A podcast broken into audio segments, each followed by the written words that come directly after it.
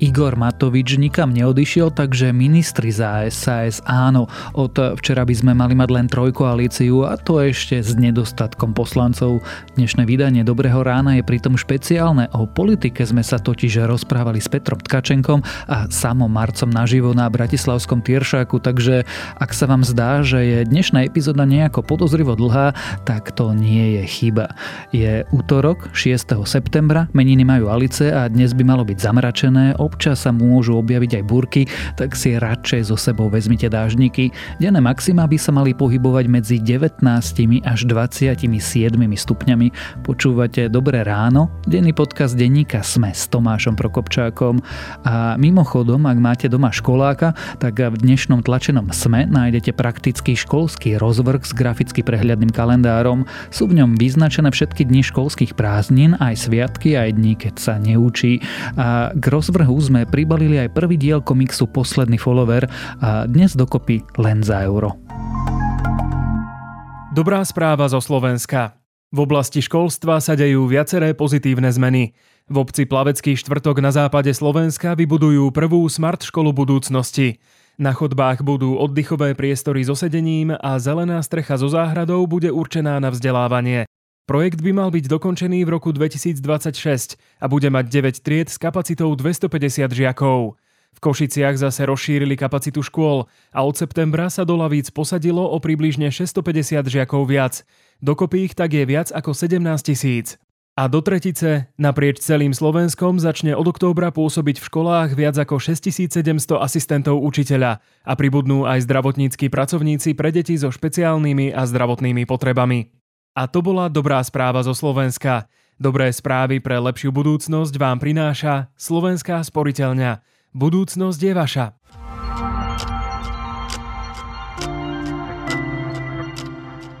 A teraz už krátky prehľad správ. Premiér Eduard Heger včera oficiálne oznámil, že jeho vláda bude vzhľadom na demisie ministrov SAS Menšinová. Zmenami nových ministrov by chceli najskôr za prezidentkou, až potom ich predstaví verejnosti. Prezidentka Zuzana Čaputová už odkázala, že bude zvažovať ponúknutých kandidátov na nových ministrov. Zároveň však pripomenula, že nevidí dôvod predlžovať aktuálnu agóniu v súvislosti s vládnou krízou.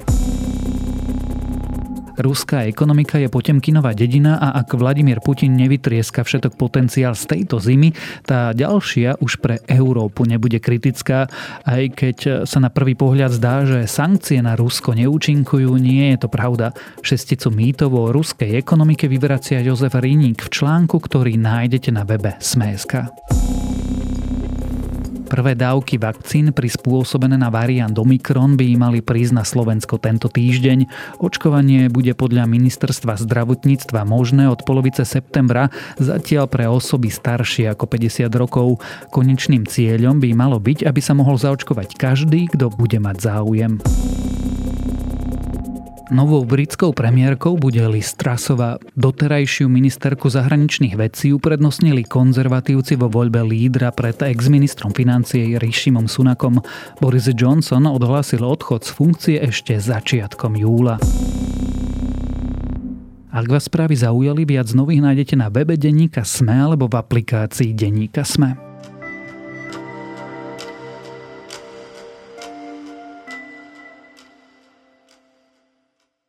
Príjemný pondelkový podvečer vám prajeme na tomto peknom nábrežnom mieste na Bratislavskom Tyršáku.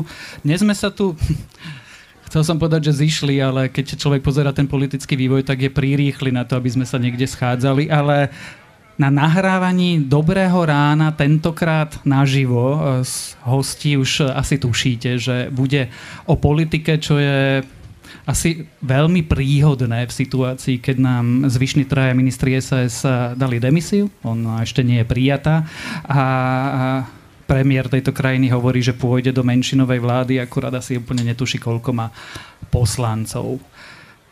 Ja som Tomáš Prokopčák a mojimi dnešnými hostiami sú komentátor denníka SME Peter Tkačenko. Vítaj. Dobrý deň. A publicista a autor tiež denníka Sme a prekladateľ a polonista a vlastne čo si všetko? Bývalý reklamkár? Bývalý reklamkár. Ne, ne, Samomarec. No, tak. Ďakujem veľmi pekne za pozvanie. Peter, ja si to neodpustím ani dnes, rovnako ako som sa ťa to opýtal vo štvrtok. Máme vládu? Musím ti odpovedať to isté, čo vo štvrtok. Vládu máme, akurát takú špecificky okyptenú, že má štyroch ministrov v demisii, ale oni sú vlastne stále ministri so všetkými povinnosťami a právomocami. Takže sme v takom prechodnom stave práve. Samoty si myslíš, že máme vládu stále?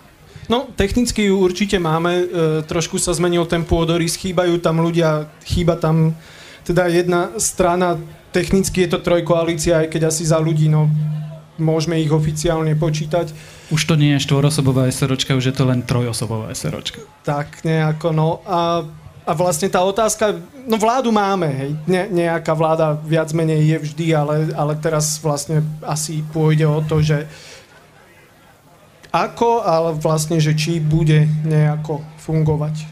Môj motiv tej otázky totiž to je, že eh, moc pochádza od teda ľudí a teda zástupne cez parlament a oni tak nejak nemajú úplne 76 poslancov, ak si dobre pamätám. Oni samozrejme vôbec v tejto chvíli nemajú 76 poslancov, respektíve môžeme kľudne povedať, že ich nemajú od okamihu, kedy SAS vypovedala koaličnú zmluvu, akurát to nebolo vidno, pretože nezasadal parlament. Ja viem, kam touto otázkou smeruješ, ale tu musím priznať vláde istý typ veľkorysosti, pretože ústavodarca s takouto situáciou v zásade počíta. My sme zvyknutí na to, že vláda, aby poriadne fungovala, a, aby vznikla a poriadne fungovala, potrebuje tých 76 poslancov, ale existujú rôzne scenáre, kedy môže fungovať aj s menším počtom. Ústavodarca na to myslel a povedal, že na to, aby si tú vládu, aby prestala existovať, nestačí to, že ona nemá v rukách 76 plus hlasov, ale potrebuješ 76 plus hlasov, ktoré budú proti vláde, ktoré sa vyjadria napríklad za vyjadrenie nedôvery. No a takáto situácia zatiaľ nenastala a je problematické si vôbec predstaviť, že nastane. Čiže je možné, hovorím, predpokladal to ústavodarca a niečo také už sme vlastne trochu aj videli v dejinách Slovenska, že vláda môže a vlastne aj legitímne, nielen legálne, ale legitímne môže pôsobiť aj s menším počtom poslancov. Samo, ja sa ťa opýtam, či by mala pôsobiť s týmto menším počtom poslancov, ale ešte predtým, ako ťa nechám odpovedať, ma naša produkcia úplne neznáša, pretože my samozrejme dneska máme aj slajdo spustené, ja som na to úplne zabudol.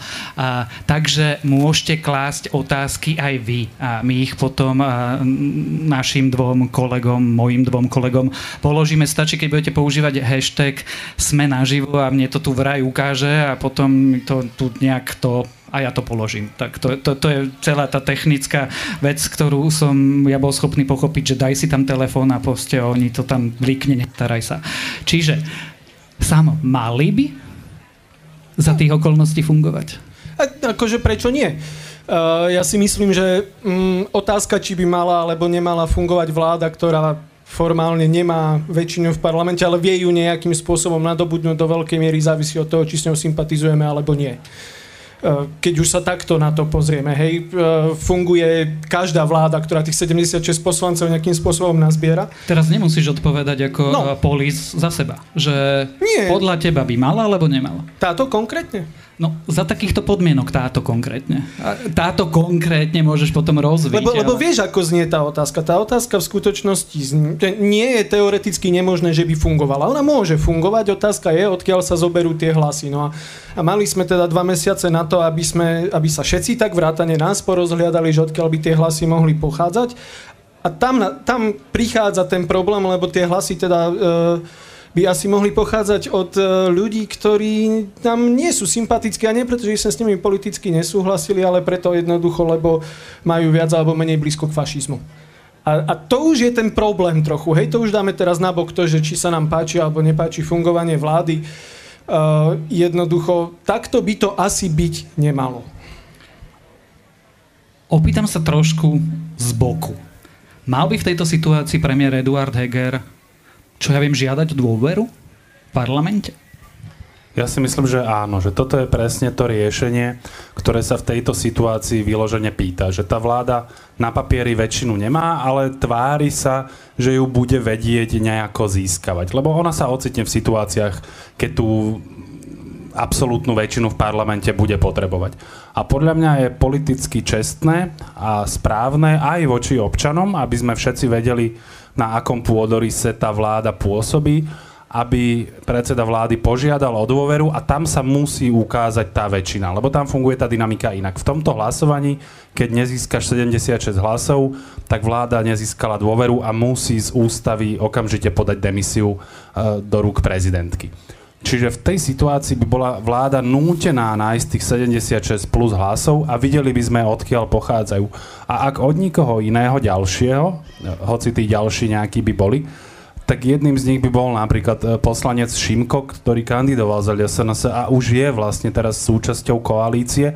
A tá koalícia sa tvári, že to nie je problém, ale to je problém a, a ten problém by sa ešte prehlbil, keby sme uh, to videli tých ďalších. On, Boris Kolár im hovorí, že tvrdí kresťania tak keby sme videli, že či a za akú cenu sa prihlásia k podpore tejto vlády a veľa vecí by sa v tom okamihu vyčírilo. Čiže áno, bolo by to podľa mňa správne riešenie predsedu vlády. Uh, ty si spomínal, že, ako, že, že, že sa tvária, že, že niečo nie je problém. Mňa mnoho vecí fascinuje na tejto uh, koaličnej kríze, ktorá už vlastne ako teraz sa skončila. Hej. Um, jedna z nich, mňa na nej, jedno, čo ma fascinuje okrem iného, je aj to, že to sa celé tak tvárilo, že to vlastne, že Veď to nie je nejaký problém. Hej, zober si Eduarda Hegera. Eduard Heger uh, hovoril v zásade dve veci.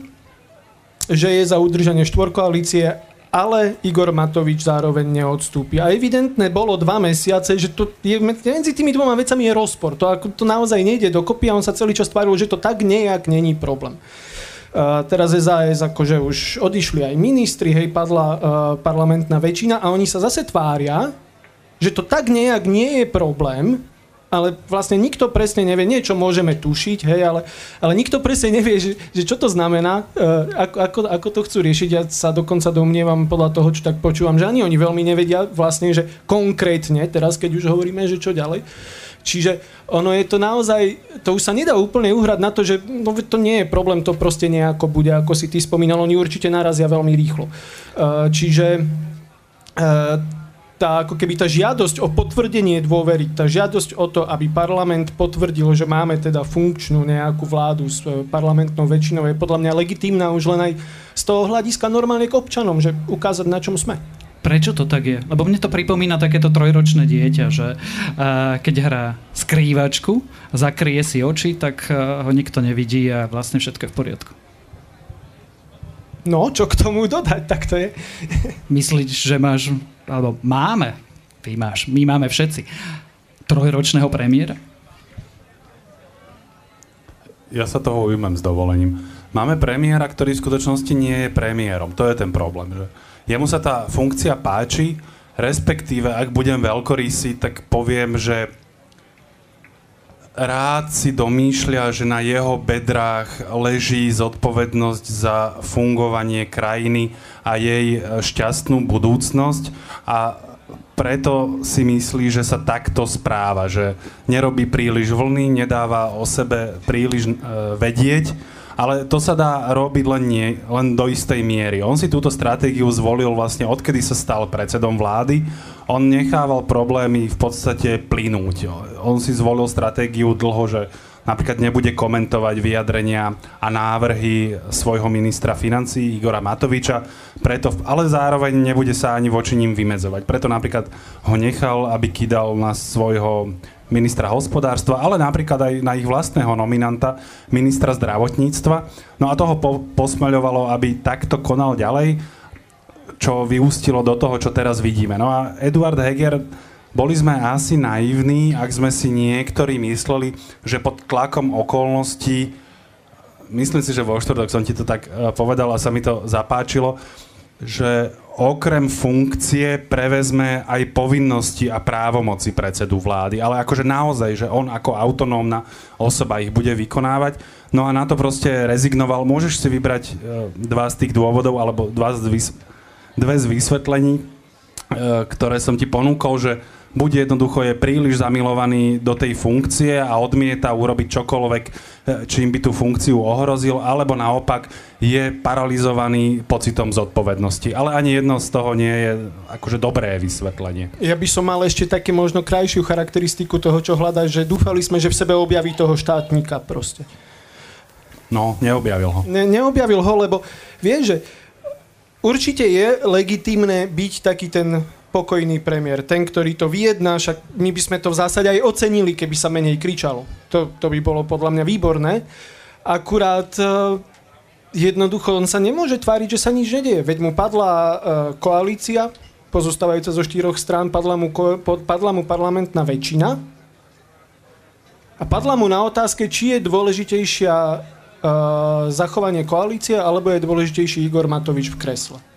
A to už je také, vtedy sa musíš rozhodnúť. To už naozaj si nevystačíš e, s deklarovaním, e, ja neviem, kultúry, úcty, hej, a toho, že buďme na seba dobrí, ako ty si premiér, aj preto, aby si niečo urobil. A človek by tak predpokladal, že keď si premiér koalície, a, a je to tam jasne stanovené okrem iného aj čísla, aj tie problémy sú pomerne jasne definované, že ty jednoducho pre teba musí byť tá koalícia dôležitejšia ako, ako, ako jeden jej člen. Lenže Eduard Heger, akože to je jedno teraz, že či nečinnosťou alebo činnosťou v prospech Igora Matoviča, ale on sa rozhodol takto. A on si nemôže tváriť, že to tak nie je. Ja by som tu uh, bol Eduardovi Hegerovi ešte o niečo veľkorysejší. Ja si aj viem predstaviť, že nepristúpi na tú ponuku alebo ultimátum, záleží ako sa na to budeš pozerať, uh, zo strany SAS a jednoducho to odmietne, ako to urobila aj uh, premiérska strana, keď asi pred dvomi alebo tromi týždňami, týždňami zasahol, zasadol ich ústredný orgán a povedal, že proste Igor Matovič neodíde, veď to je v zásade legitímne rozhodnutie, ale z toho majú vyplývať nejaké konsekvencie. Tak som predseda vlády a mám tam proste ministrov, ktorí tam nemajú čo robiť. Oni mi v podstate vypovedali poslušnosť. V normálnom vesmíre, kde fungujú normálne pravidlá, mal predseda vlády v tom okamihu sa ohlásiť prezidentskom paláci s návrhom na odvolanie Ivana Korčoka, Márie Kolíkovej, Branislava Grelinga a Richarda Sulika. To nie je niečo, že agresívne, že zlé. No, to sa tak niekedy v politike stáva, ale on naďalej si zvolil tú stratégiu pasivity, že tam sedel a pozeral sa do steny a rozprával, že mm, to sa nejako vybaví. Čo ja by som mu uznal, keby sa to nejako vybavilo, hej, v tom zmysle, že by dosiahol niečo z toho, čo chcel, ale nič z toho nedosiahol, akurát sa nechal znemožniť na všetkých frontoch. Prečo to tak je? Okrem teda charakterových vlastností on jednoducho nemá tých ministrov? Lebo dnes sme sledovali nejaké tie tance, ale teda ja som si z toho odniesol, že oni nemajú úplne tie náhrady. Toto sa mi zdá trochu také širšie vysvetlenie a nešiel by som do toho. To je trochu odťažité. Veď ty môžeš odvolať členov vlády alebo podať návrh na ich odvolanie bez toho, aby si mal e, okamžite pripravené personálne náhrady. Len sa to nestalo včera dva mesiace vieme o tej situácii a dnes prezidentka povie, že ona vlastne nevie, ako by to malo fungovať a kto sú tí ministri a teda ešte povedala, že ona ich teda nemusí automaticky vymenovať. To, to je všetko pomerne pochopiteľné, lebo ja si myslím, že už som to aj načrtol úplne na začiatku, že, že ja si jednoducho ani nemyslím, že oni vôbec majú nejakú predstavu, či už funkčnú alebo personálnu o tom, že čo ďalej. Čo vlastne presne je, že šokujúce. Hej? Dva mesiace máš na to, aby si sa pripravil, no minimálne dva týždne už by si si mohol povedať, že už je to naozaj vážne, lebo celý čas vieš, že vieš, no v Olano vieš, že Igor Matovič neodstúpi, no tak asi vieš, čo bude nasledovať, no tak by si mal mať nejaký plán. Uh, a pre mňa je toto také, pre mňa je to hranie sa na to, že no veď vlastne netreba žiadne odpovede, lebo veď všetko je jasné. I to je pre mňa úplne šokujúce, lebo nie je jasné vôbec nič položím takú obyčajnú otázku, že čo si z tohto všetkého môže odniesť taký obyčajný človek? Ty si mi pred chvíľou rozprával skôr, ako sme, chcel som povedať, nahrávať začali, ale teda začali sme sa rozprávať, že si mal vlastne stretnutie s taxikárom, ktorý ťa sem viedol a viezol.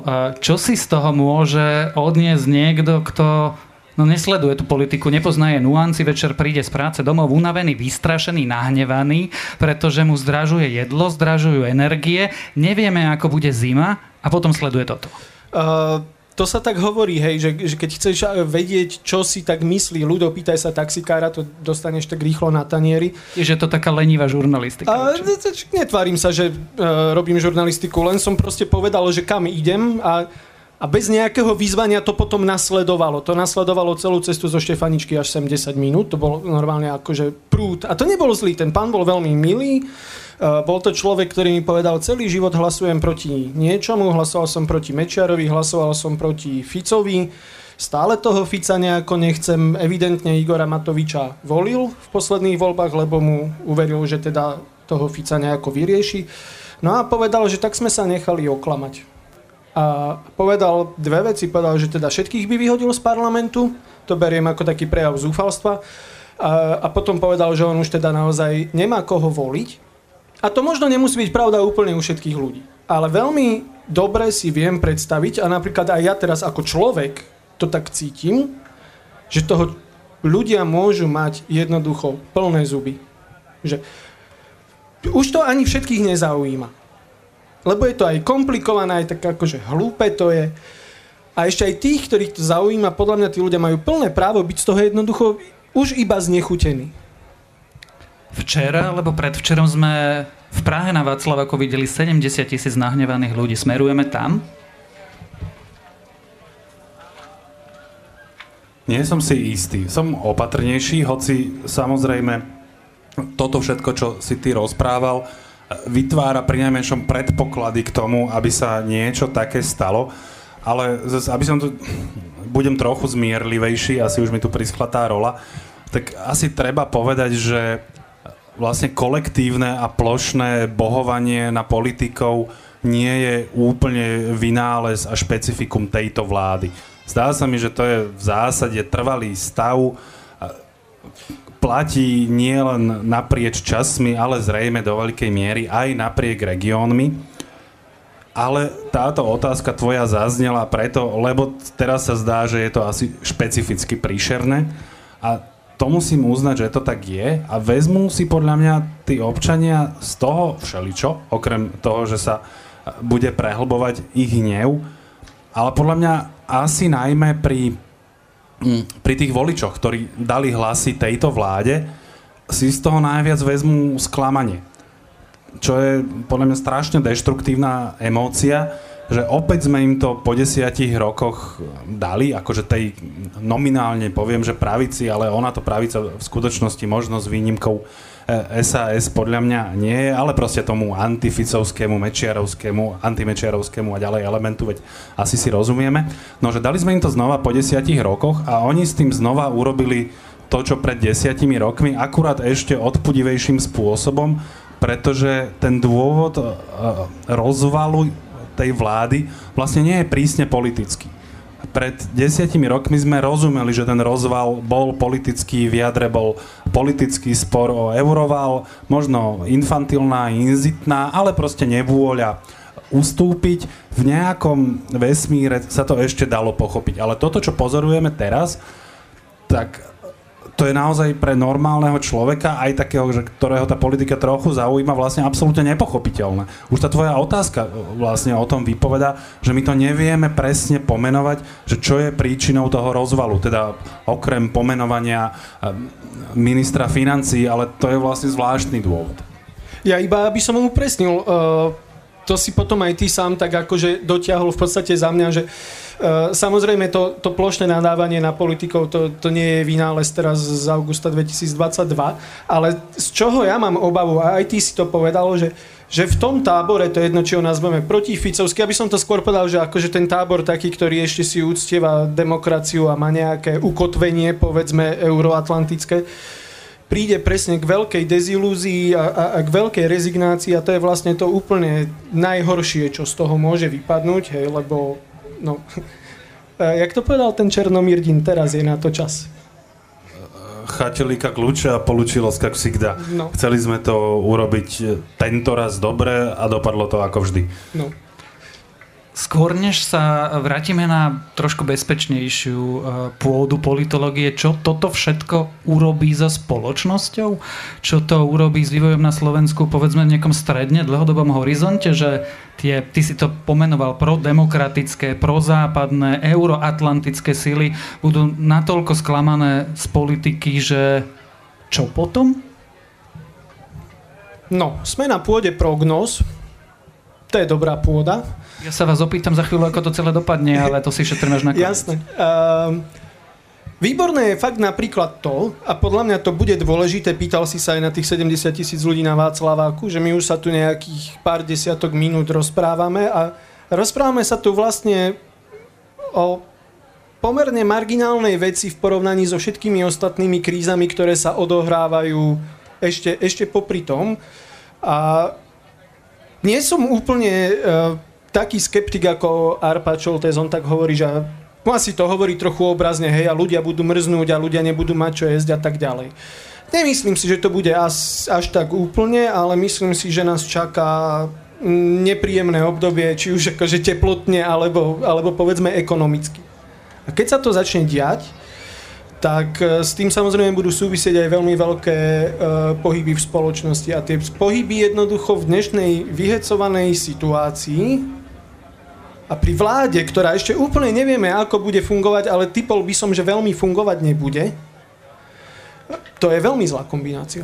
Ja by som k tomu dodal jednu vec. Ja som si to dneska uvedomil, že vlastne po odchode SAS, tak to, tá koalícia, respektíve koaličné strany už dávno boli preferenčne v súčte v menšine e, voči opozícii, ale teraz, keď odišla aj SAS, tak vlastne koaličné strany majú súhrné politické preferencie niekde medzi 17 a 20 percentami, čo je vlastne absurdné, že, že reprezentuje takú strašne malú časť voličov, respektíve občanov. Ja viem, že voľby sú niečo iné a tá legitimita v parlamente sa odvíja od volebného výsledku, to je samozrejme úplne v poriadku, ale pre dokreslenie toho obrázku e, rozhorčenia a nespokojnosti občanov je to dôležité, že oni budú mať za sebou vlastne 20% ľudí. A to je jedno, s čím vlastne prídu, tí ľudia už na nich budú nahnevaní, tých zvyšných 80% vlastne kontinuálne. To je podľa mňa neudržateľný scenár dlhodobo. Strátila táto vláda, ty si to naznačil, legitimitu?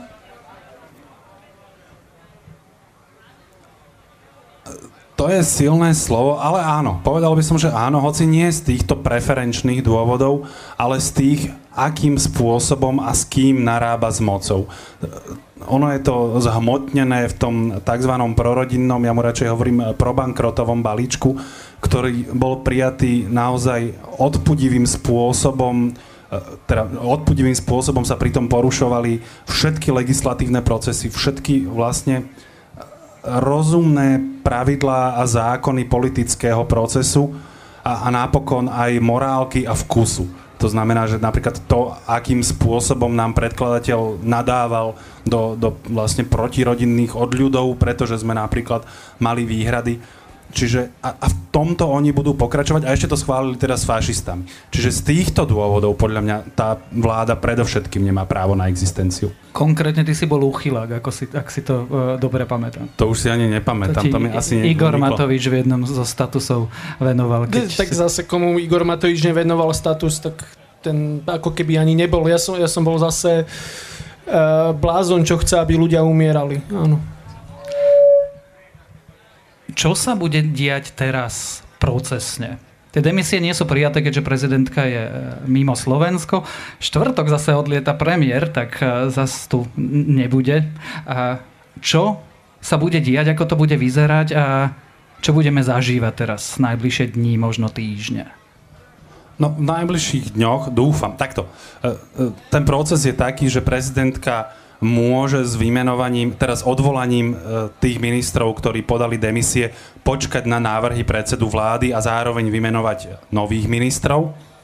alebo, a to ja by som preferoval, a myslím si, že som jej to tak nejak akože medzi vlastne aj priamo odkázal, pokiaľ sa občiansky dá, že netreba to naťahovať. Podľa mňa napríklad minister hospodárstva Richard Sulik mohol byť odvolaný už minulý týždeň v zásade obratom po tom, čo do podateľne odovzdal svoju demisiu. Ale dobre, tak ešte to počkala do pondelka, ale teraz naozaj v najbližšom možnom termíne, e, keď sa objaví na území Slovenskej republiky, tak by tých ministrov mala odvolať a ak nebude mať e, medzi tým doručené návrhy predsedu vlády na nových ministrov, tak má poveriť tých jestvujúcich e, správou tých opustených e, rezortov. Ako to ona urobí, to ja presne neviem, ale bolo by to najrozumnejšie, čo by mala urobiť, lebo tým vytvorí aj aj tlak na predsedu vlády, aby čím skôr túto vec vyriešil a nemohol Eh, jednostaj ukazovať prstom na niekoho iného, aby sa vyčírila tá voda, aby bolo vidno, kto nesie zodpovednosť eh, za vládnutie. Môže ona v tejto situácii niektoré nominácie odmietnúť a teda ak môže, myslíte si, že to urobí? Ona doslova povedala, že to urobí. Uh, myslím si, že ja neviem, už, už ten Kremský už nebude však. Počkaj, asi nepovedala, že to urobí, že odmietne niektoré nominácie, ale že si Eh, vyhradzuje právo, áno. niektoré nominácie odmietnúť. Áno, toto právo... Pripustila to ako možnosť. To znamená, že asi nemôžu počítať s tým, že... Vašečka bude minister školstva. To, to už tiež som tak počul, že to už ani nie je aktuálne. No ale ten púl tých ľudí zase nie je úplne nekonečný. Uh, ale ja si myslím, že jedna z oprávnených požiadavok, tak ako minulý týždeň, keď si tam uh, Eduarda Hegera pozvala do paláca aj s Borisom Kolárom, bola otázka, že ako to chcete urobiť, to bola legitímna otázka, tak teraz je legitímna otázka, že a s kým to chcete urobiť, kto sú tí ľudia. Súhlasím s tebou, že akože toto normálne celé čo najskôr treba vyriešiť, lebo my sa vlastne my sa tu aj o niečom rozprávame, ale, ale ono je to celé také skalené, domotané, môžeme vedieť nejak pomenovať, čo sa stalo a prečo sa to stalo v minulosti. Máme nejaké procesy, tradície asi do budúcnosti, podľa ktorých sa vieme orientovať, ale ono to naozaj treba akože funkčne urobiť čo najskôr, aby to už jednoducho nejako bolo. Vieš si ale predstaviť v tejto situácii, nechcem povedať, že matke všetkých kríz, ale v tejto krízovej situácii človek, ktorý veciam rozumie, je rešpektovaný a teda pravdepodobne má nejakú kariéru, pôjde tam s nimi robiť ministra? Tak ak, ak by mu v životopise ešte chýbala politická samovražda, tak, tak to sa tam môže doplniť. Tak oni sa tvária, že majú nachystané nejaké elitné mená akože nestranných odborníkov, ak som dobre pochopil to, čo rozprával napríklad Boris Kolár, alebo a vlastne aj, aj predseda vlády, ak som ho dobre pochopil. Čiže takí ľudia vlastne nemôžu, alebo nemajú pred sebou perspektívu politickej samovraždy, lebo teda nemali by to byť ľudia z prostredia politiky, ale tá otázka je položená veľmi správne. Mne sa naozaj veľmi ťažko predstavuje, kde nájdeš kvalifikovaného, gramotného človeka, ktorý si váži sám seba a pôjde do funkcie za čo ja viem 5,5 tisíca hrubého medzi hentu nevkusnú, nevzdelanú a vlastne zlomyselnú skupinu ľudí, na čele teda veď Igorom Matovičom, hej? Na, na nejasnú dobu, hej? Na, na neisté časy, z nej, vlastne plniť mandát niekoho iného, lebo pro, teba do nejakej miery ako ministra viaže programové vyhlásenie, alebo teda uh, politické pozície tvojho predchodcu, ktoré ty si si nevyberal a teraz ich máš naplňať. Napríklad minister spravodlivosti, že by teraz išiel oživovať súdnu mapu ministerky Kolíkovej. Ale Šelik by to zobral. Hej, ale ho, no, mal to byť niekto Skús. rešpektovaný. Nemusíš úplne povedať presne, čo ti ide hlavou, len akože tie, tie vulgárne slova tam ne- nedáva. No, veď e, ty si tam touto otázkou smeroval, že áno, môžeš tam nanominovať nejakých šeligov, ale tí ti celkom nepomôžu zvýšiť renomé, akcie, schopnosť a reputačnú váhu tvojej vlády. To, to zase akože pri všetkej úcte k občanovi Šeligovi, veď on asi nie je zlý chlapec, ale na ministra sa mi zdá, že ešte nie úplne dorástol. No a takto by sme išli ďalej. Ja som dneska kolegyňa Hanzelová sa pýtala Richarda Sulíka, že či počul o tom, že Karel Hirman by mal byť e, ministrom hospodárstva, to je, kto nevie, naozaj veľmi, veľmi rešpektovaný odborník v segmente energetiky. No a mňa by veľmi prekvapilo, keby on takéto niečo zobral. Alebo o tom počul aspoň. Ja vôbec netuším, lebo tak keď rozprávali o odborníkovi na energetiku, mňa tiež úprimne povedané prvý nápadol on, ale hneď som to zavrhol, lebo veď z akého dôvodu by to zobral. Ale teraz naozaj, že vajatáme a špekulujeme, to by sme si mali počkať, až tie mená predstaví predseda vlády, respektíve ani nie tak predseda vlády ako Eduard Heger. Urobme rýchly myšlienkový skok. Máme fungujúcu vládu s nejakými ministrami, tie pozície sú naplnené. Dokonca aj tých štátnych tajomníkov našli. Aj na Kremského možno dôjde. A No dobre, ale fur potrebuješ väčšinu v parlamente. Už len preto, keď ti prezidentka vráti zákon. Na je prelomenie toho veta potrebuješ tých 76 poslancov, ktorých nemajú. Dá sa fungovať? Samo dá sa? Skúsia to? skúsi to... Prognozy nám idú, pokojne Áno, áno, nie, no skúsi to, evidentne sa chystajú, lebo, lebo tamto, ak sa nemýlim, tak tamto presne smeruje, hej, že tak nejak nám ubudli poslanci, no veď niečo nám prejde, niečo nám neprejde, veď aj tá Saska vlastne by nás mala podporiť. Toto, toto je jeden z fascinujúcich tých narratívov, hej, že niekto ti vypovie koaličnú zmluvu, de facto ti povie, že ako už nie je ochotný s tebou spolupracovať a, a hovorí sa stále, že no ale toto nám predsa podporuje, alebo, alebo keď, sa, e, keď sa nastolilo tých 10 požiadaviek, boli tam okrem iného požiadavky, s ktorými SAS e, pomerne zásadne nesúhlasila, a za, a za veľmi nejasných podmienok vlastne s tým zrazu mala súhlasiť. Napríklad ten rozpočet, hej, že teda uh, budú ako, neviem, ako tam bolo presne naformulované, že do nohy budú tí poslanci jednoducho hlasovať za niečo, čo ešte ani nevideli a veľmi pravdepodobne s tým nebudú súhlasiť. Ja neviem, ako si to predstavujú. Opäť poviem, nie je vylúčené, že si to predstavujú proste len tak nejak, že sa to stane, že keď budeme, budú veľmi dlho o tom hovoriť, tak sa to nejakým tým spôsobom, ako sa zvyknú diať zázraky, inšpirované náboženstvo napríklad sa proste stanú, tak ja neviem, či takto si to predstavujú, alebo potom tie hlasy niekde zoberú.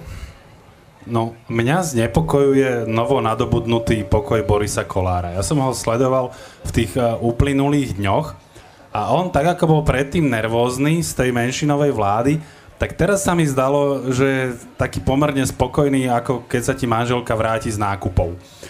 Neviem, či vieš, kam smerujem, že oni si tu nejakú väčšinu zaistili. Neviem, kde inde by sa dalo nakupovať ako e, v klube LSNS, respektíve medzi ľuďmi, ktorí kandidovali za LSNS. A, a takto si to zrejme vypočítali, že to skúsia a risknú to, či si budú stáť za svojim slovom ľudia, ktorí vylúčovali akúkoľvek e, spoluprácu s ľuďmi, ktorí prišli na hentej kandidátke. Napokon už z Jozefa Šimka, ako sme tu už spomínali, e, nikto nie je veľmi nervózny, takže toto je môj osobný tip, že keď pôjde do tvojho, takto, lebo ono sa to dá robiť dvomi spôsobmi. Ty buď môžeš používať tú tvrdú 76 na to, aby ti hlasovali za zákony a návrhy a podobne, alebo ich tam potrebuješ, e, pozrieš sa do pléna, koľko je tam ľudí a keď ich tam bude povedzme, že menej ako 140, tak veď tebe tých tvojich 70 nominálnych hlasov, ktoré máš v koalícii, stačí. A, a potom narábaš, ak to nebude stačiť, tak potom narábaš s tými svojimi ľuďmi, ktorých na to, aby hlasovali za, trebárs použiješ len veľmi výnimočne, napríklad ako to bolo pri prelamovaní veta vo veci prorodinného balíčka. Takže podľa mňa to takto nejako asi skúsia. No ale potom je otázka, či Jano Budaj zostane ministrom. Viacero je tých otázok, ale v zásade podobných. Áno. Tých otázok je viacero a nemyslím si, že práve pôsobenie Jána Budaja na pozícii ministra životného prostredia alebo v hociakej inej funkcii by Borisovi Kolárovi, jeho kolegom, alebo napríklad aj Igorovi Matovičovi, že by im to nejakým vážnejším spôsobom kazilo spánok. Na to, aby si mohol fungovať takýmto spôsobom, že vždy, keď potrebuješ, tak fašisti opustia parlament, asi potrebuješ byť ale väčší hráč, ako je čo ja viem, Boris Kolár nevrá viac o Eduardovi Hegerovi, lebo ja tam nevidím, a už sme sa o tom rozprávali ďalšieho Mikuláša Zurindu, alebo ako sme videli v českej politike, kde menšinová vláda je relatívne bežný úkaz. Tomto ja si myslím, že to je akurát hra pre Borisa Kolára. Akože toto sú obyčajné kupecké počty, kde potrebuješ tak povediac narátať do 76, niekedy stačí narátať do 71 alebo 72. To je presne pre ňoho hra. Problém to nastáva, až keď to prerastie do, toho, do tej politickej roviny. Keď sa ti proste, lebo veď Jan Budaj sa môže vzbúriť, e, bez neho tá koalícia nejako prežije. Problém bude, keď sa vzbúri napríklad 3, 4, alebo 5 a viac poslancov v celej tej koalícii, napríklad u za ľudí a, a v Oľano. Tam si viem predstaviť, že sa tí ľudia nájdu a, a potom je koniec. Hej. Potom si myslím, že dôjde k predčasným voľbám. To je scenár, s ktorým podľa mňa Boris Kolár počíta, ale chce to ešte skúsiť takýmto spôsobom. A ja hádam. Ja tiež inak mám pocit, že... E, lebo inak okrem iného sa to tvári aj tak, hej, že, že sme, e, sme svetkami nejakých aj pomerne verejných, ne nejakých tajných, jednoducho politických hier. To je to, o čom napríklad ľudí baví sledovať seriály, hej, že kto sa kde s kým stretne a úplne legitímne sa s ním na niečom dohodne a takto. Ale ono ešte aj to uh, má v rámci tejto krízy pomerne takú, že nízku úroveň, vieš, také tie politické hry, že a my teraz na vás vyťahneme 10 požiadaviek proste. To je také, tak, tak hlúpo je človeku z toho a jediný, kto je tam taký, že na svojej úrovni, ale že aký taký politický hráč je práve Boris Kolár, ktorý tak aj vie porozmýšľať, nie? že čo treba, koľko toho treba a tak. No mne sa zdá, že týmto základným veciam rozumie, ale žiada sa mi povedať jednu vec, ktorá vôbec takmer nesúvisí s tým, o čom sa rozprávame.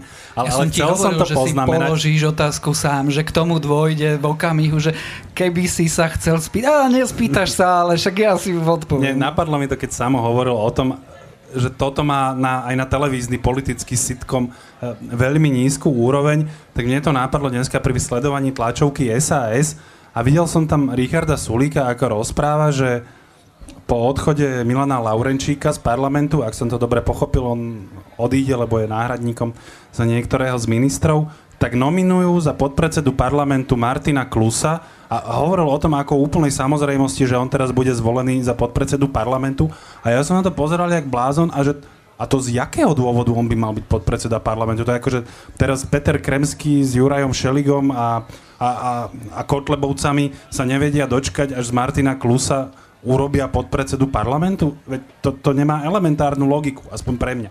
No a takto tam naozaj na tejto úrovni uvažujú mnohí. To je vlastne akože urážlivé pre divákov. Už sme sa veľa rozprávali o tom, že vlastne vyhlásenia, symboly, gesta, dokonca slova prestali mať akýkoľvek zmysel v tejto kríze a ani vlastne to nejdem do toho sa úplne púšťať, lebo to by to bola debata o semantike a slušnosti, alebo kinderštúbe, alebo ako to nazvať. Ale skôr ako začneme odpovedať otázky z publika, ktoré teda prišli, pripomínam, že sa dajú položiť cez slajdov s hashtagom Sme naživo neodpustím si to na záver. Dokedy toto budeme sledovať a teda kedy budú tie predčasné voľby? No, ja v tomto súhlasím s Petrom, že oni budú, oni budú vtedy, keď sa všetky ostatné možnosti, ktoré sa teraz čertajú, tak, tak sa vyčerpajú a jednoducho ani, ani, ani nie, že ich to prestane baviť, lebo veľmi ich to podľa mňa nebaví ani teraz, ale jednoducho, že už naozaj nebude kam ísť. Hej? No. A čo sa týka termínu, možno chceš nadviazať, ja neviem.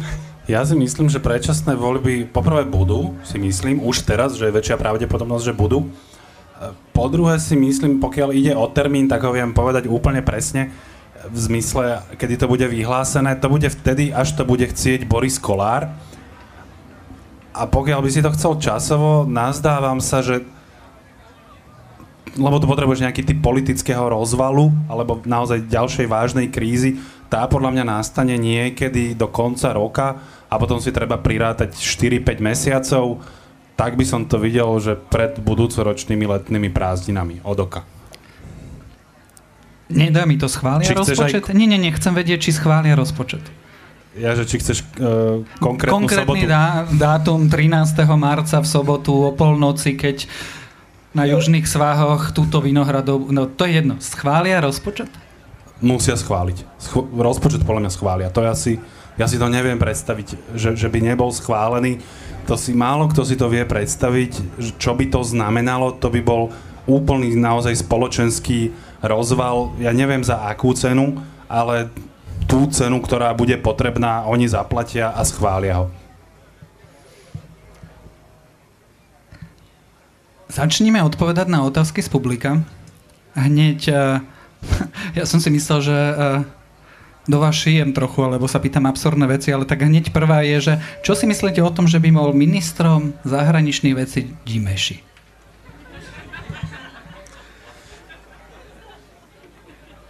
Sama, poď. Akože mňa, mňa trochu bolí vôbec ešte sa rozprávať aj o tejto koaličnej kríze, tak akože vnútorne trošku pri tom trpím. A práve sa moje utrpenie prehlbilo. A,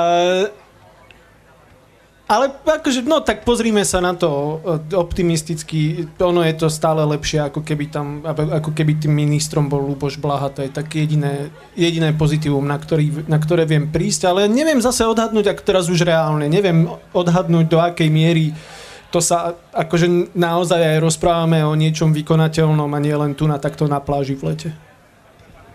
Vieš čo, ako vtip je to znesiteľné, ale som si v zásade istý, že také niečo nenapadlo ani v tejto koalícii asi nikomu. Čiže... Igorovi možno áno. Nemyslím si to naozaj. Podľa mňa toto nenapadlo ani jemu v inej súvislosti a, ako nejakej vtipnej. Teda na, naozaj si to myslím a pevne verím. Nie sme k Richardovi Sulíkovi príliš nekritickí. Poslednej dobe, znie otázka, urobil viacero chýb, ktoré v podstate prešli mlčaním. Prešli a nie sme nekritickí.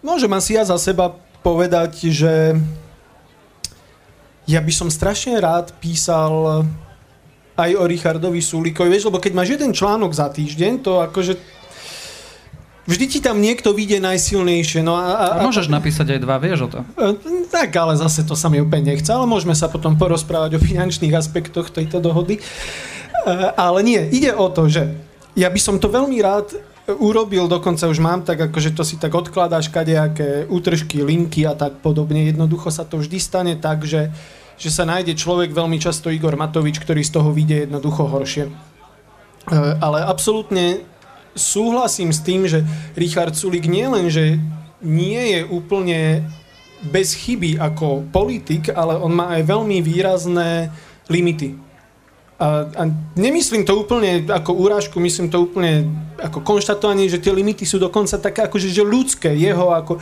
jeho ako človeka. A ono sa mu to aj dosť často opakuje jednoducho, že, že vždy, keď povedzme odrobí nejakú dobrú politickú prácu, niečo sa mu podarí, hej, tak, tak dokáže potom srediť niečo úplne, úplne zbytočné, čím ako keby takú škvrnu na to hodí. Hej, teraz napríklad to stretnutie s tým Robertom Ficom oni sú to marginálne veci v zásade, ale nikdy to nedopadne, nikdy to nedopadne celkom tak dobre vlastne, ako by malo a podľa mňa to poukazuje na jeho limity ako človeka. Peter, keď sa pozeráme na túto manéž, tak eh, vlastne odpustíme aj Richardovi Sulíkovi veci, ktoré by sme inak neodpustili?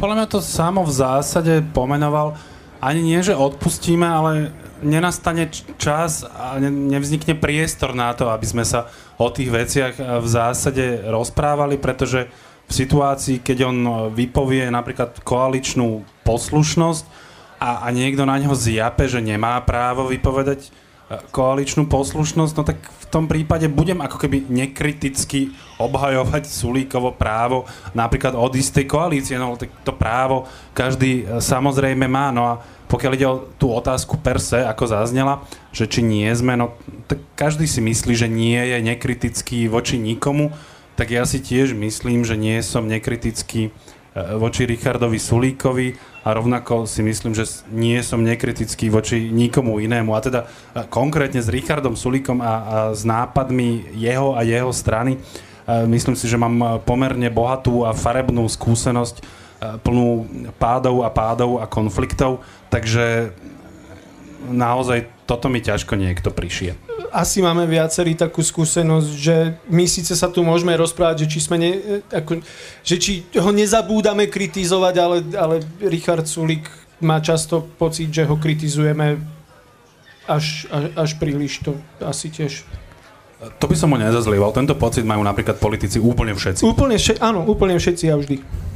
Toto je trochu zákerné od našich divákov a poslucháčov, ale teda vedeli by ste dať tip na tri kvalitné slovenské politické strany, ktoré by sa oplatilo voliť v ďalších voľbách. Tri. Veď, tri. Tri. Ja si myslím, že tu na prítomný by mali problém vrátane mňa vlastne narátať jednu. Ale ja to skúsim povedať tak, že ja preferujem, keď ľudia volia politické strany. Tam som, napríklad tam nemôžem rátať obyčajných ľudí a podobne. Kedysi by som tam rátal ešte napríklad Smer, ale teraz už musím vyškrtnúť, teda nie, že by to nebola politická strana, ale je to extremistická politická strana, podobne ako, ja neviem, Republika a SNS. Takže keď ešte aj toto vyškrtnem, tak mi tam zostane možno KDH, e, samozrejme musím povedať progresívcov, aby nás mohli obviniť, že sme progresívni. A áno, zostane mi tam aj SAS. A s pozatváranými všetkými očami budem trochu si poviem vlastne aj Smerodinu, lebo to je strana v tom zmysle, že to má nejakú politickú agendu a štruktúrovanie nejako vykonáva moc. A potom by som tam asi ešte pridal aj pre niekoho asi veľmi veľkoryso, ale pridám tam ešte aj hlas. Takže toto sú podľa mňa nejaké, že to, ten prívlastok kvalitná by som naozaj vyškrtol, nechám to radšej v tejto rovine, že sú to aspoň politické strany. Ja, ja, som, ja som presne vedel, že ty ten hlas povieš a už je jasné, z čoho nás obvinia. Ale čo, čo nie, ale... Uh, ty ja chceš si... návrat. Jasné. Ale ja si myslím, že si to vymenoval pomerne dobre, už že niečo sa nám tam môže páčiť, nemusí páčiť, ale takto kritérium nestojí. Ale že vymenoval si strany, podľa mňa, z ktorých normálne, že ľudia rôznych uh, svetonázorov a ktorí prikladajú rôzne dôležitosti kadejakým hej, riešeniam niečo iné považujú za dôležité, alebo vidia ten svet nejako inak. Že každý si môže vybrať a, a voliť pritom niečo, čo sa nám tu podarilo označiť za politickú stranu. Hej? Že to spektrum, ktoré si vymenoval, je podľa mňa dostatočne široké. Kamaráti ti neodpustia, že si zabudol na dobrú voľbu a všetky tie pridružené konzervatívne prílepky. Ešte som zabudol samozrejme aj na ODS a na spolu, spolu Miroslava Kolára, ja viem, ale chcel som sa držať na nejakej preferenčnej úrovni, veď inak by som napríklad mohol spomenúť aj za ľudí, takže povedzme, že som rátal strany, ktoré majú realistickú šancu dostať sa do parlamentu e, väčšinou sa občania rozhodujú, rozhodujú medzi nimi. Alebo majú viac ako štyroch členov. Skončili by podľa vás horšie prípadné predčasné voľby alebo riadne voľby v roku 2024?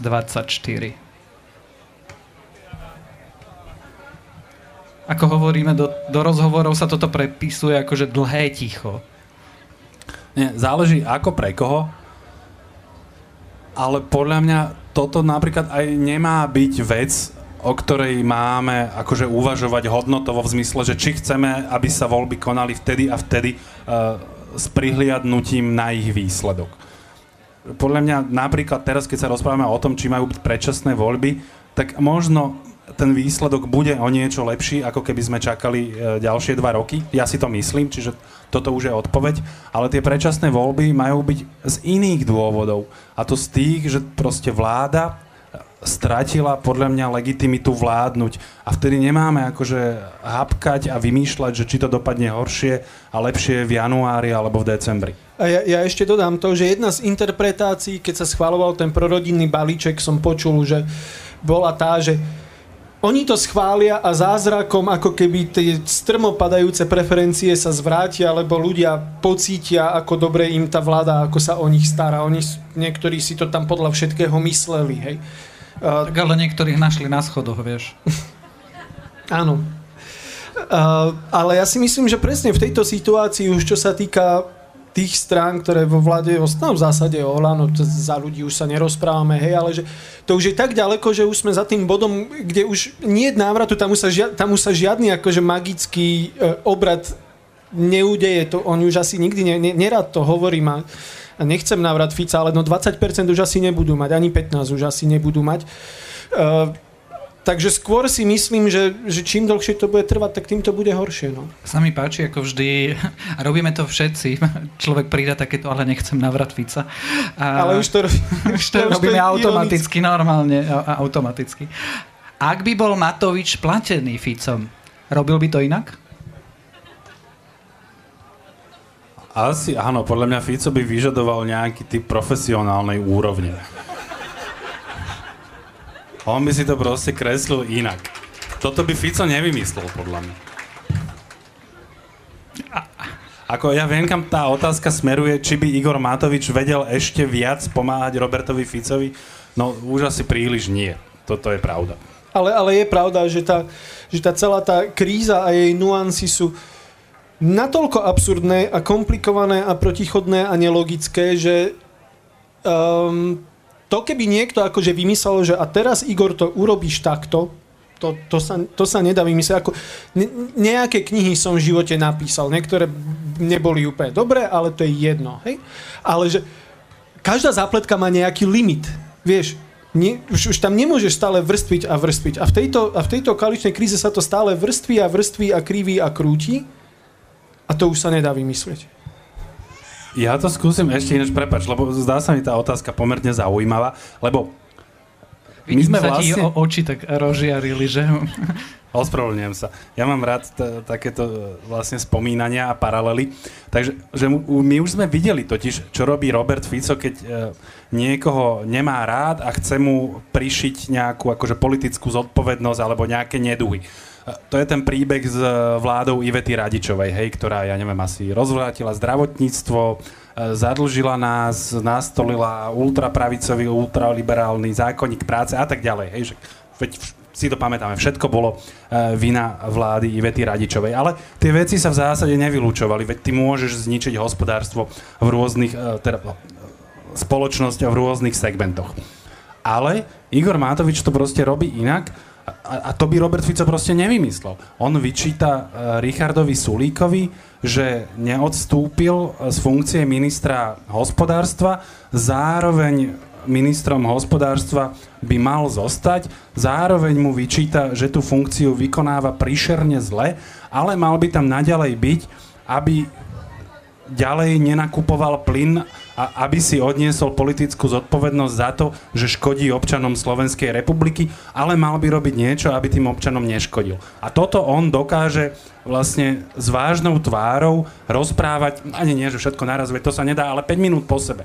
Vieš, oni to mali predtým rozdelené, že tieto veci rozprávalo 10 rôznych ľudí, takže zastávali všetky pozície, takže si sa nemohol vyhraniť. Ale oni už proste dotiahli to o level vyššie, že všetkých tých 10 pozícií zastáva jeden človek.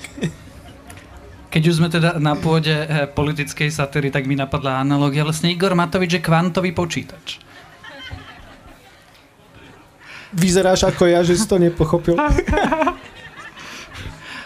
Čo pre spoločnosť znamenajú poslanci Oľano, ktorí sú bez názoru, bez presvedčenia a ochotní sa zastať všetkého, čo navrhne ich predseda? Ako znela tá otázka ten začiatok, prepač? Čo znamenajú pre spoločnosť? Lebo teda eh, kým sú?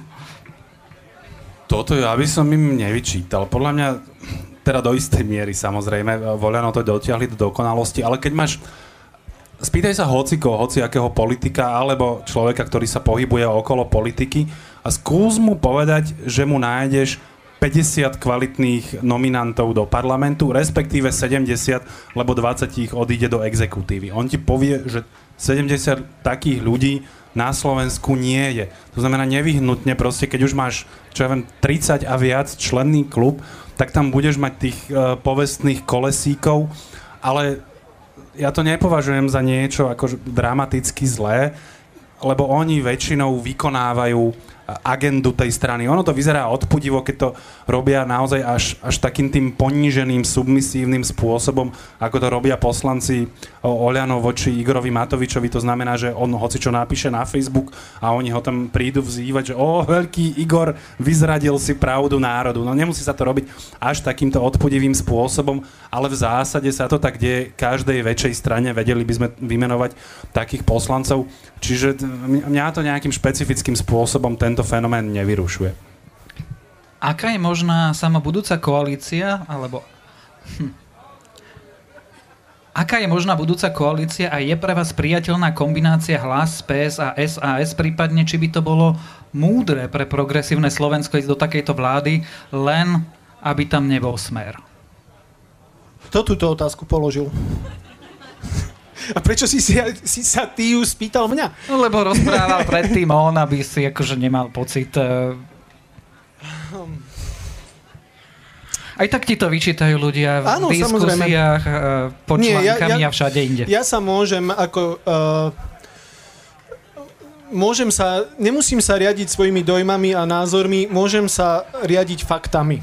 A, a síce uh, urobil, som si, urobil som si aj teda anketu na Twitteri, uh, kde teda bola... To je úplne reprezentatívne. Bolo tam, bolo tam, bolo tam Lebo asi... tam som, že ja, ty, on pár našich kamarátov z politického marketingu a Super. potom akože 3000 filipínskych botov. Ale nie, počkaj, asi 6000 followerov tam mám, no. To, ke, ja som tam také sranda. Ale urobil si si anketu. Áno, urobil som si anketu, ale nie, teraz myslím na takého jedného človeka, ktorý tam má v popise, že je ťažké byť liberálom na Kisuciach. Pozdravujem ho. ale uh, tam som si urobil túto anketu, teda, že E, že či skôr uh, Olano a, a Boris Kolár, alebo hlas. Veľmi, veľmi zdrvujúco jednoznačne odokat poviem, že 80 ku 20 uh, e, to vyšlo, vyšlo pre Petra Pellegriniho. Takže ja na túto otázku odpoviem takto, lebo sa môžem zaštitiť názormi aspoň nejakej skupiny ľudí, ktorá možno do veľkej miery aj je sympatizantmi alebo voličmi progresívneho Slovenska. Oni to vidia takto. Kto podľa vás vyhrá najbližšie voľby? Ja už som v podcaste Dobrého rána nastrojil, že čierneho koňa. A stále si to myslíš? A stále by som si to záležalo by od kurzu. Vieš, že to je, to je čierny kôň, že dobre, možno to nie je úplne najpravdepodobnejšie, ale tým môjim čiernym koňom je teda smer. Súhlasíš s tým, že, by, že, že Smer vyhrá voľby? Je to, je to určite jedna z možností a dokonca viem si predstaviť, lebo ja to tak mám, že ja stavkujem vlastne iba, iba na voľby, na nič iné sa mi nezdá, že je rozumné míňať takto peniaze a na toto by asi bol celkom zaujímavý kurz teraz. A myslím si, že by sa to oplatilo. Vypísali by ti ho podľa mňa okolo 3,2 až 3,5, by som si tak typol. Ale k tomu ináč ešte by som dodal, veď to, to, že keď typujem, že ten smer to dá na to víťazstvo, to sa bavíme o cieľovej páske. Vieš, to neznamená, že teraz zostaví koalíciu, nedaj Bože, že bude mať sám v parlamente väčšinu, on to kľudne môže byť, že vyhráš s 19,5% alebo aj vlastne aj so 16. Čiže ja s týmto kalkulujem, že, že ten zápas zrejme tam hore bude tesný a že teda smer Trebárs e, získa o nejaké desatinky viac ako jeho súperi. Tieto dve otázky sú trošku... E, jedna je škodoradosná, jedna je zaujímavá. Tá škodoradosná, položím ju logicky najskôr. Môže Veronika Remišová prejsť na ministerstvo zahraničných, zahraničných vecí?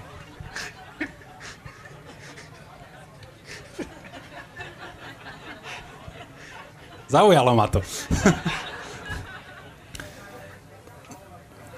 vlastne si to aj viem nejako predstaviť.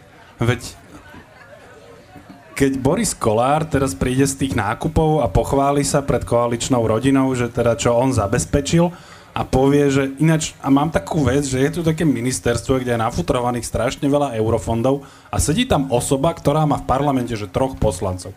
Ja si myslím, že taká osoba by tam sedieť nemala a ja mám kvalitné kádre, ktoré by to míry vedeli dobre obslúžiť, ale nie som proste akože zlomyselný. Mám pre tú osobu pripravené iné miesto a z hodov okolností je voľné a je to ministerstvo zahraničných vecí. Myslím si, že uh, by si aj spomenul, že Veronika Remišová uh, vie celkom slušne po francúzsky, ak sa nemýlim, to je jazyk diplomácie. Ja si myslím, že kvalifikácia je vybavená. A ona by to, nazdávam sa, že asi aj s vďakou zobrala. Samo napriek tomu, že tá tvoja reakcia bola výpovedná, tak skús. Nie, Peter, Peter to pekne zhrnul. Ja si myslím, že pani Remišová by asi osobne nemala nič proti a tá francúzština, to to je dobrý argument. Pozri, e, niekoľkokrát počas vlády tejto koalície sme sa presvedčili, že možné je úplne všetko, čiže môžeme to zaradiť do množiny toho, čo by sme mohli očakávať. Teraz položím tu zákerno, lebo je znovu prognostická. Po tomto všetkom sa Oľano dostane do parlamentu? Podľa mňa áno. Vlastne aj že relatívne v pohode. V zmysle, že 7 plus percent. Úplne prvý článok, keď som začal písať pre SME, sa volalo, že uh, Pada Matovič, želajte si niečo. Myslím, že ho vtedy čítalo aj dosť veľa ľudí. No a ako sa to tak stáva, tak uh, človek sa občas míli. To, toto bol jeden z tých prípadov, kde vlastne teda som mal taký pocit, a myslím si, že to nebol pocit postavený úplne vtedy na vode uh, nejaké 4-5 mesiacov pred voľbami, že vlastne, že to tomu Olanu naozaj nevychádza. Potom samozrejme prebehol ten finish e, volebnej kampane a boli voľby. A takisto si myslím, že asi nejaký nejakých, tak, no, tom, takú, takú tu, síce jednociferný, ale bezpečný výsledok by som, by som asi typol. Je to doplňujúca otázka na to, čo si ty hovoril. Prečo si myslíš, že e, by by mohol vyhrať smer a nie hlas? Prípadne teda v otázke sa pýtajú smer rodina, ale hlas. Tak Smerodina je preferenčne veľmi nízko a, a je veľmi silne kontaminovaná teda nazdávam sa ja, včera mi niekto vysvetľoval, že sa veľmi milím, ale teda ja si myslím, že je e, veľmi kontaminovaná pôsobením v tejto vláde a tie ďalšie voľby budú do veľkej miery o tom, kto sa od, e, od tej vlády bude vedieť dištancovať, čo teda bude pre Smerodinu problém. Pre hlas ani pre Smer to samozrejme problém nebude, ale hlas je podľa mňa stále Eh, nevyskúšaná strana, v zmysle, že ešte ne, nemá nejako otestovaný ten elektorát a tí voliči nevedia presne, čo od nej majú čakať, nie je tam vytvorené to puto. A proste pri smere veľmi dobre vieš, čo máš čakať. A keď dobre nastolí ten, ten eh, politický twist, že dobre udrie na tú protisystémovú notu a podarí sa jej odčerpať voličov napríklad republiky a zároveň si udrží nejaké zdanie akože tej štátnosti, lebo veď na tom Fico dlhodobo staval, vieš, na tej serióznosti, že ukazoval na tie maličké straničky, ako sa hádajú a robia rôzne experimenty a tak a on proste staval na tej svojej štátnickej skúsenosti. Toto, keď sa mu podarí dobre skombinovať, tak mu vlastne stačí od, od uh, republiky a Pellegrini ho zobrať niekoľko jednotiek percent a už sa vlastne preklopí na tú stranu víťazstva. Čiže tento scénár ma vedie k tej úvahe, že by to mohli vyhrať. Už máme relatívne pokročilejšiu hodinu, alebo teda už hodinu sa rozprávame, tak ešte pár otázok z publika zoberieme. Mm, nájde si Matovič nového obetného baránka? Podobne ako Sulika po odchode SAS a vôbec potrebuje nového obetného baránka? Ja si myslím, že s Robertom Ficom a s Richardom Sulikom si, si bohato úplne vystačí, že asi už tam nikoho ďalšieho... Že si nechal Zuzanu Čaputovú? A o parlamentnej, tejto parlamentnej uh, politike som sa zamyslel. To je pravda. A Zuzanu Čaputovú, on, on, to má, on to má dobre stanovené, veď teraz už aj už medzi Richarda Sulika a Roberta Fica vlastne dal rovná sa. Explicitne to tam dal? Povedal, že sú rovnaké ohrozenie demokracie. No. Nie, že sú rovnakí a tak. To áno, áno.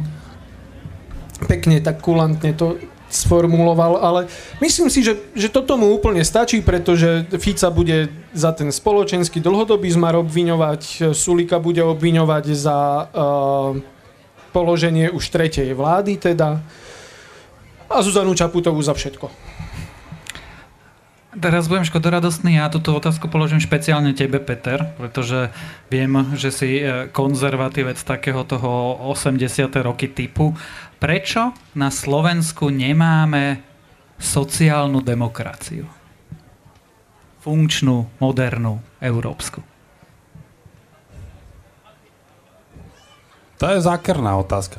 Asi preto, že tvorcom sociálnej demokracie tu bol vlastne 20 rokov Robert Fico a on vymyslel, že slovenská sociálna demokracia bude, ako by nebohý Pavol Paška povedal, rustikálna. Že on nebude tým mladoborcom nových myšlienok a úvah. On si to proste spočítal, že sa mu to nevyplatí a nechcel na tom strácať alebo riskovať politický kapitál. Takže slovenskú demokraciu on založil a rozvíjal v zásade ako konzervatívnu a teraz nie je tej sily s tým niečo spraviť, ale podľa mňa niektorí ľudia, a vlastne aj ja sa k ním e, zaraďujem, ako sa kedysi e, dlho rozprávalo s istou mierou irónie, že SDKU s Ivetou Radičovou je najlepšia sociálno-demokratická strana na Slovensku, čím sa chcelo povedať, že tvoj levičiarka, čo ja ináč nepovažujem za niečo zle, tak teraz by sa to vlastne dalo povedať o progresívnom Slovensku, že tu máme predsa veď liberálno, sociálno, demokratickú stranu, na tom veď nie je nič zlé napokon. Úplne posledná otázka na záver. Aká je šanca, že Matovič teraz prežije odvolávanie v parlamente a či si vôbec Heger uvedomuje, ako sú niektorí jeho ministri ohrození?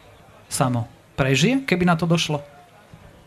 Čo dnes povedala Saska? Oni povedali, že budú hlasovať za, ak sa nemýlim. Richard Sulik povedal, že bude hlasovať za a že o tom bude presviečať svojich tak. kolegov. Áno. No,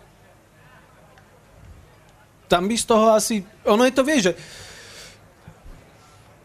Igor Matovič je samozrejme na rane, hej, to, je, to, sa, to sa ti tak núka, akože otestovať to rovno, rovno, rovno na tom uh, hlavnom človeku.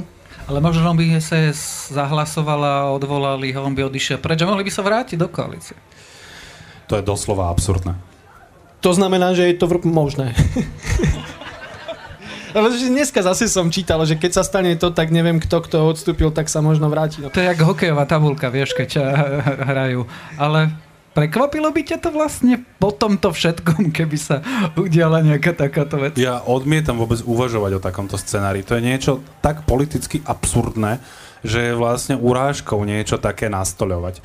Hoci, ešte k tej tvojej otázke, no. keď sa pýtal na toho uh, Matoviča, tak Robert Fico pred niekoľkými dňami, možno už týždňami povedal, že oni by nehlasovali za odvolanie Igora Matoviča, pretože presne by z toho vyšiel scenár, že Igor Matovič bude odvolaný a obnoví sa štvorkoalícia, e, ktorá bude mať vlastne ústavnú väčšinu a, a že túto radosť im Robert Fico neurobí. No, mne sa zdá, že ak Smer nebude hlasovať za odvolanie Igora Matoviča, tak z celkom iných dôvodov, napríklad z tých, že málo čo Smeru pomáha, alebo opozícii ako takej tak veľmi, ako Igor Matovič v akejkoľvek exekutívnej funkcii.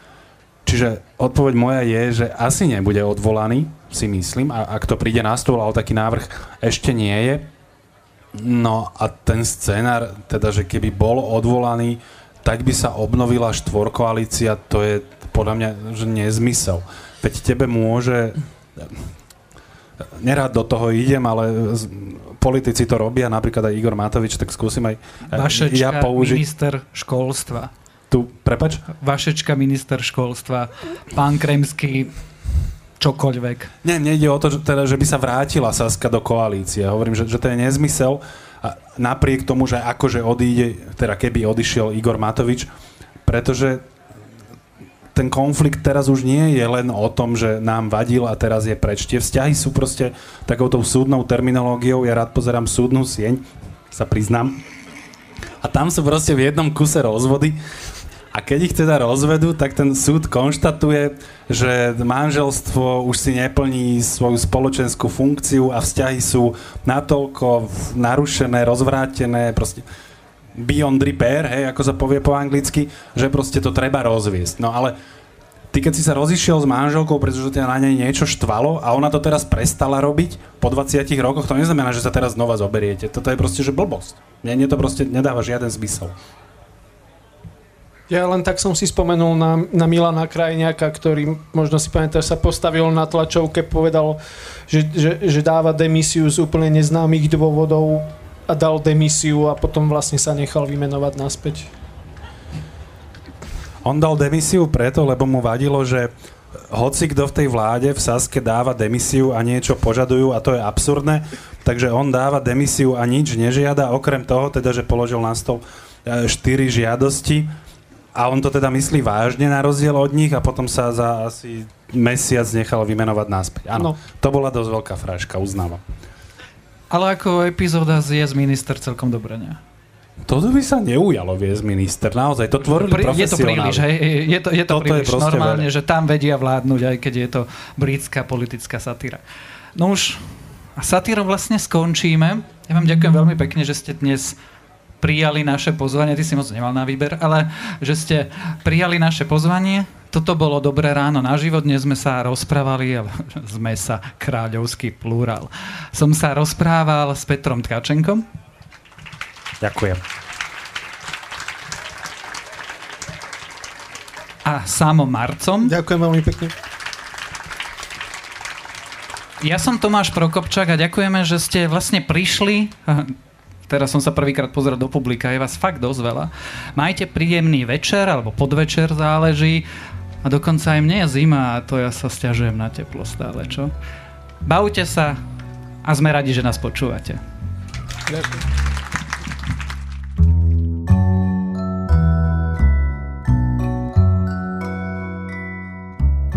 Ak máte tiež pocit, že sociálne siete spoločnosti Meta sú na nič, už e, nie ste v tom sami. A ak sa k tomu ešte aj pýtate, prečo Facebook a Instagram robia kroky, ktoré robia a prečo toto podnikanie pripomína detské ihrisko, na ktorom musíte deťom neustále prinášať nové žiarivé hračky, vypočujte si epizódu Instagrams Identity Crisis podcastu Today Explained je mojím dnešným odporúčaním.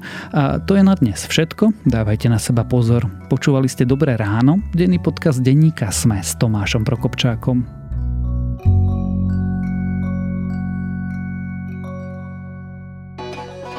Chcete vedieť, kde baranie masť pochuťka? Čo vám treba na zdolanie 7000 a ako spraviť zo stráženia mačky vytúženú dovolenku? Odpovede aj na tieto otázky nájdete v novej sérii cestovateľského Všesvet podcastu. Nájdete ho každý útorok vo všetkých podcastových aplikáciách, na YouTube či na stránke ZMSK. S Týnou Paholik Hamárovou a Lukášom Onderčaninom.